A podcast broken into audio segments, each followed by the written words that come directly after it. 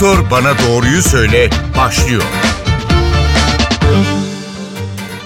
Merhaba NTV Radyo'da Doktor Bana Doğruyu Söyle başladı. Ben Zeynep Gül Alp. Bugün çocuklarda zatüre ve artan RSV şikayetlerini konuşacağız. Çünkü her iki hastalıkta da vaka sayılarında artış olduğunu söylüyor uzmanlar. Merak ettiklerimizi bugün Enfeksiyon Hastalıkları Derneği Başkanı Profesör Doktor Mehmet Ceyhan'a soracağız. Hocam hoş geldiniz yayınımıza. Hoş bulduk, iyi yayınlar. Teşekkür ederiz. Şimdi hemen son durumu sorarak başlayalım. Çin'de ve Fransa'da çocuklar arasında bir zatüre salgını var deniliyor ama şu an Türkiye'de evet. durum nasıl? Zatüre ve RSV vakalarında bir artış mı var çocuklarda? Şimdi maalesef tabii Sağlık Bakanlığı resmi rakamları bildirmediği için tam sayı olarak bir şey söyleyemiyoruz. Ancak gerek bizim çalıştığımız merkezlerde gerek arkadaşlarımızın çalıştığı merkezlerde hem zatürre hem üst solunum yolu enfeksiyonu hem COVID vakalarında ciddi bir artış var. Zaten bu bütün dünyada var. Yani bizde olmaması mümkün değil. Bunun tabii farklı hastalıklar da var ama en belirgin olan özellikle havaların soğumasıyla birlikte solunum yoluyla bulaşan hastalıklar. Solunum yoluyla bulaşan hastalıklar deyince insanlar sadece işte nezle, gibi hastalıkları düşünüyorlar. Oysa solunum yoluyla bulaşan hastalıklar çok geniş bir grup. Küroz da var, menenjit de var, zatürre de var. Yani çok hastalık da bu grupta.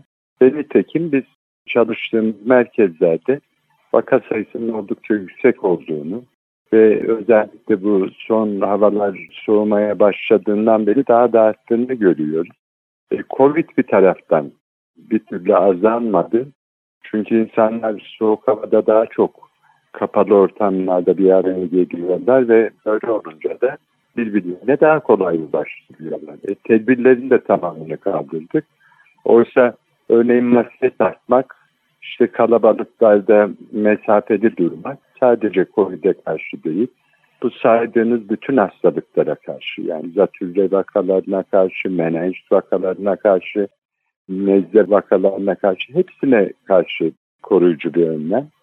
Ama bunlara da uymadığımız için şu anda bütün bu hastalıkların yani gripin giderek arttığını, işte zatürrenin arttığını, solunum yolu enfeksiyonu yani soğuk algınlığının giderek arttığını ve hatta menenjit vakalarının giderek arttığını rahatlıkla söyleyebiliyoruz. Peki hocam zatüre ile başlayalım. Zatüre olan Hı-hı. çocuklar ne durumda geliyorlar hastanelere? Nasıl belirtilerle geliyorlar? Bize anlatır mısınız? Evet. Şimdi şöyle ilk başta zatürre de genellikle bir solunum yolu enfeksiyonu tablosuyla başladığı için ilk başlangıcı 1-2 gün genellikle soğuk algınlığıyla ayırt etmek pek mümkün olmaz. Çünkü temel iki tane şikayeti vardır hastanın. Bir tanesi ateş, diğeri öksürük. Ancak bu solunum yolu enfeksiyonu yani soğuk algınlığı mı yoksa zatürre mi demenin en kesin ayırıcı kriteri hastanın solunum sayısını saymak da olur. Eğer solunum sayısı beklenenden yüksekse o zaman zatürredir bu deriz. Değilse o zaman soğuk algınlığıdır deriz. Yani mutlaka zatürrede bir hızlı nefes alıp verme vardır. Yani çocukların Çocuklar, e, nefesini takip etmek gerekiyor değil mi? Hızlı tabii, mı nefes şimdi alıyor, yavaş mı? Yetişkin kadar kolay değil bizim işimiz çocuk hekimlerinin. Çünkü hı hı. her yaşa göre normal solunum sayısı da değişir. Onun için biz yaşa göre değerlendiririz. Çocuğun işte küçük bebek daha hızlı solurken daha büyük çocuklar daha az solur. Ancak Tabii bunun çocuk biraz daha büyükse eğer ağrısını ifade edebiliyorsa işte zatürrenin olduğu tarafta yan ağrısı, nefes alıp verirken batma gibi belirtiler de çıkabilir. Ancak temel üç tane şikayeti ateş, öksürük ve takiple dediğimiz hızlı nefes alıp vermedir. Evet. Hocam bu noktada şunu sormak istiyorum. Özellikle burunun korunması ya da nefes yolunun temiz tutulması, örneğin nebulizatörlerle buhar verilir çocuklara mesela. Bunlar çocukların hasta olmaması açısından önemli şeyler mi? Burnunun tersine, korunmasının e, önemi evet. nedir? Tam tersine buhar falan bu riski artırır. Çünkü Hı-hı. dışarıdan e, buharla buharlı ortamda daha kolay yaşayan bazı mikroplar vardır onların bulaşma riski artar. Buhar sadece bizim işte bronşit ya da larenjit dediğimiz yani solunum yollarında iltihap varsa akciğer dokusunda olduğu zaman biz ona zatürre diyoruz ama onda buhar hiç kullanmayız. Ancak bronşit ya da işte larenjit dediğimiz ki larenjiti anneler genellikle şuradan çok iyi ayırt ederler. Hele tecrübelilerse çocukta havlar tarzı öksürük dediğimiz bir öksürük var. Hı hı. Yani çok boğuk bir sesle çocuk öksürür. Sesi değişir. Çünkü ses tellerinin iltihabıdır larenjit. Dolayısıyla onu oradan ayırt ederiz. O daha çok zaten ilk iki yaşta problem olarak karşımıza çıkar. Ancak bronşit varsa o biraz daha alt solunum yollarının, bronşların iltihabıdır. Dolayısıyla orada da sık nefes alıp verme vardır. Ancak o zaman tabii bu ayırt etmek için radyoloji yani film çekilmesi devreye girer. Ee, bazı şeyleri işte zatürre, bronşit, bronşiyolit, trakeit, larenjit gibi daha çok solunum yolunun etkilendiği bölgenin adıyla anılan birçok enfeksiyon hastalığı. Hı hı. Bunları birbirinden ayırt etmede de daha çok radyolojik incelemeyi kullanırız. Evet. Ancak örneğin Dünya Sağlık Örgütü'nün geri kalmış ülkeler için e, özellikle Afrika'da ve Güney Asya'daki ülkeleri birçok çocuk zatürre varken hekime gidemez. Ailenin götürecek durumu yoktur, yeteri kadar hekim yoktur ve daha hekime gidemeden hayatlarını kaybederler. Çünkü zatürre en çok öldüren hastalıkların başında gelir. Peki hocam şimdi bu noktada zatürre aşılarını konuşmak isterim. Evet. Ee, aşı olan çocuklarda bu süreç nasıl geçiyor? Aşılanmamış çocuklarda nasıl bir fark oluyor? Bize anlatır mısınız? Şimdi zatürre aşısı dediğimiz şey aslında pneumokok aşısı. Yani o mikrobun adı pneumokok. Neden zatürre aşısı dedi halk buna? Yani aslında bu aşı daha çok menenjiti önlemek için geliştirildi. Hı hı. Ki menenjite daha etkili, %90 civarında etkiliyken zatürrede %40'lar civarında etkili ancak. Ancak halk böyle bir isim taktı. Bir defa çocuklara aşı yaptığımız zaman bu pneumokok daha çok çocuklar tarafından taşınılıyor ve onlardan yetişkinlere bulaşıyor. Dolayısıyla eğer çocukları düzgün aşılarsanız yetişkinlerde de zatürre vakalarında %40'lık bir azalma ortaya çıkıyor. Onun için son derece önemli. Biz de bu yüzden de zaten ilk defa 2008 yılında başladık. Bütün çocukları bu zatürre aşısıyla aşılamaya. Hı hı. 2011'de daha geniş bir yelpazesi olan yeni bir aşı geliştirildi. Ona geçtik. Ondan beri her çocuğa yapmaya çalışıyoruz. Ama şu bir gerçek, çoğu vakada tamamen önlüyor Hı hı. zatürreyi ya da menenjiti. Bazı vakalarda da hafifletiyor. Yani çocuğun daha ağır işte tablolar geliştirmesini falan önlüyor. O yüzden son derece önemli bir aşı. Türkiye'de benim yaptığım bir çalışmaya göre de zatürre aşısı yaparak her yıl 2500 çocuğun ölümünü engelliyoruz. Evet çok çok önemli bir sonuç bu. Şimdi zatürre Evet. geçiren çocuklarda tekrarlama ihtimali oluyor mu? Bunu merak ediyorum. Ailelerin Evet. nelere dikkat etmesi gerekiyor hastalık sonrası bakım sürecinde? Şimdi bazı çok nadir hastalıklar var. Bunlar işte bağışıklığı düşürerek tekrarlayan zatürre vakalarına neden olabiliyor. Ama bunlar çok böyle sık görülen hastalıklar değil.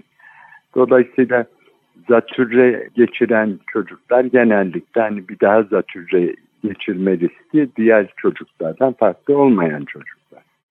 O yüzden de işte eğer tabii zatürre akciğerde kalıcı bazı hasarlar bırakmışsa o durumda tekrarlaması da beklenir.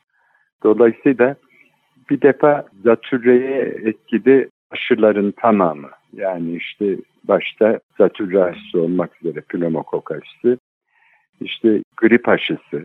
Grip çünkü zatürrenin en çok öncesinde görülen hastalık zemin hazırlıyor.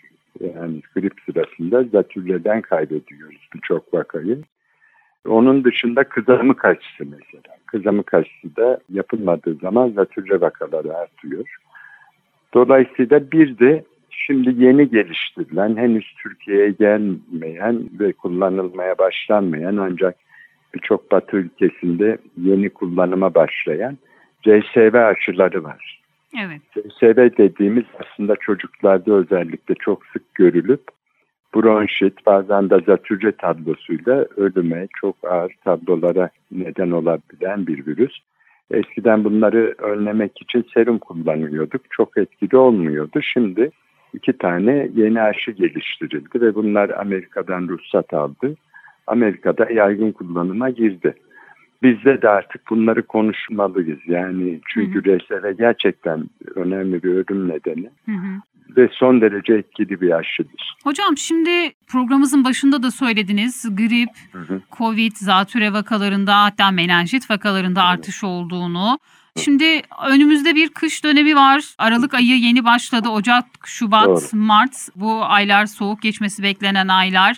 Ne yapmak gerek? Çocukları nasıl korumak gerek? Ne söylersiniz? Evet yani insanları aldatmaması lazım. Havalar çünkü beklenenden çok sıcak geçti. Dolayısıyla insanların kapalı ortamda kalabalıklaşması daha az oldu. Bir de grip içinde bakarsanız herkes işte ya önemli değil işte mesela Covid için çok sık hatta bazı hekimler de kullanıyor bunu son derece yanlış. Ya işte önemli değil Covid artık grip gibi Oldu. Hatta resmi ağızlardan açıklama yapılıyor. İşte grip gibi oldu artık o kadar önemli değil diye. Grip önemli ve ağır bir hastalıktır. Dolayısıyla inşallah grip gibi olmaz. Yani çeker gider de böyle işte arada kış ayları geldikçe sürekli Covid vakalarıyla uğraşmayız. Siz de daha yeni atlattınız bu Covid sürecini. Aslında çok mu maruz kaldınız virüse hocam? Nasıl oldu? Onu da sizden. Şöyle herhalde Türkiye'de benden çok maskeye dikkat eden yoktur. Hı hı. Çünkü bir de ben e, böyle maskemi indirsem hemen vatandaşlardan biri yanaşıyor. Hı hı. Siz dediniz diye biz maske takıyoruz. Siz işte maskeniz şey takılı değil falan diye. O yüzden bir defa sizin taktığınız maske bile koruyamıyor. Çünkü son Hı. varyantlar çok bulaşıcı. Hı hı.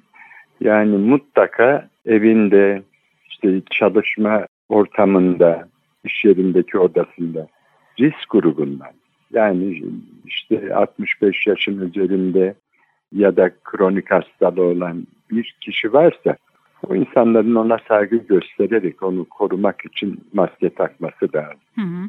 Covid'in gideceği yok böyle sürekli yeni varyantlar geliştikçe bağışıklık az oluyor yeni varyanta karşı ve onlar yayılmaya devam ediyorlar. Grip içinde grip zaten Türkiye'de son 10 yıldır genellikle Aralık ayının son haftası ya da ocağın ilk haftası maksimum düzeye ulaşır.